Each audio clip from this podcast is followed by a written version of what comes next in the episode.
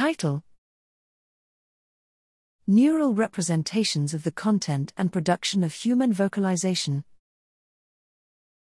Abstract Speech, as the spoken form of language, is fundamental for human communication. The phenomenon of covert inner speech implies a functional independence of speech content and motor production. However, it remains unclear how a flexible mapping between speech content and production is achieved on the neural level. To address this, we recorded magnetoencephalography, MEG, in humans performing a rule based vocalization task.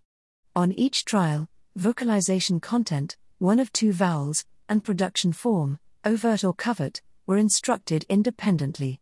Using multivariate pattern analysis, we found robust neural information about vocalization content and production, mostly originating from speech areas of the left hemisphere production signals dynamically transformed upon presentation of the content cue, whereas content signals remained largely stable throughout the trial.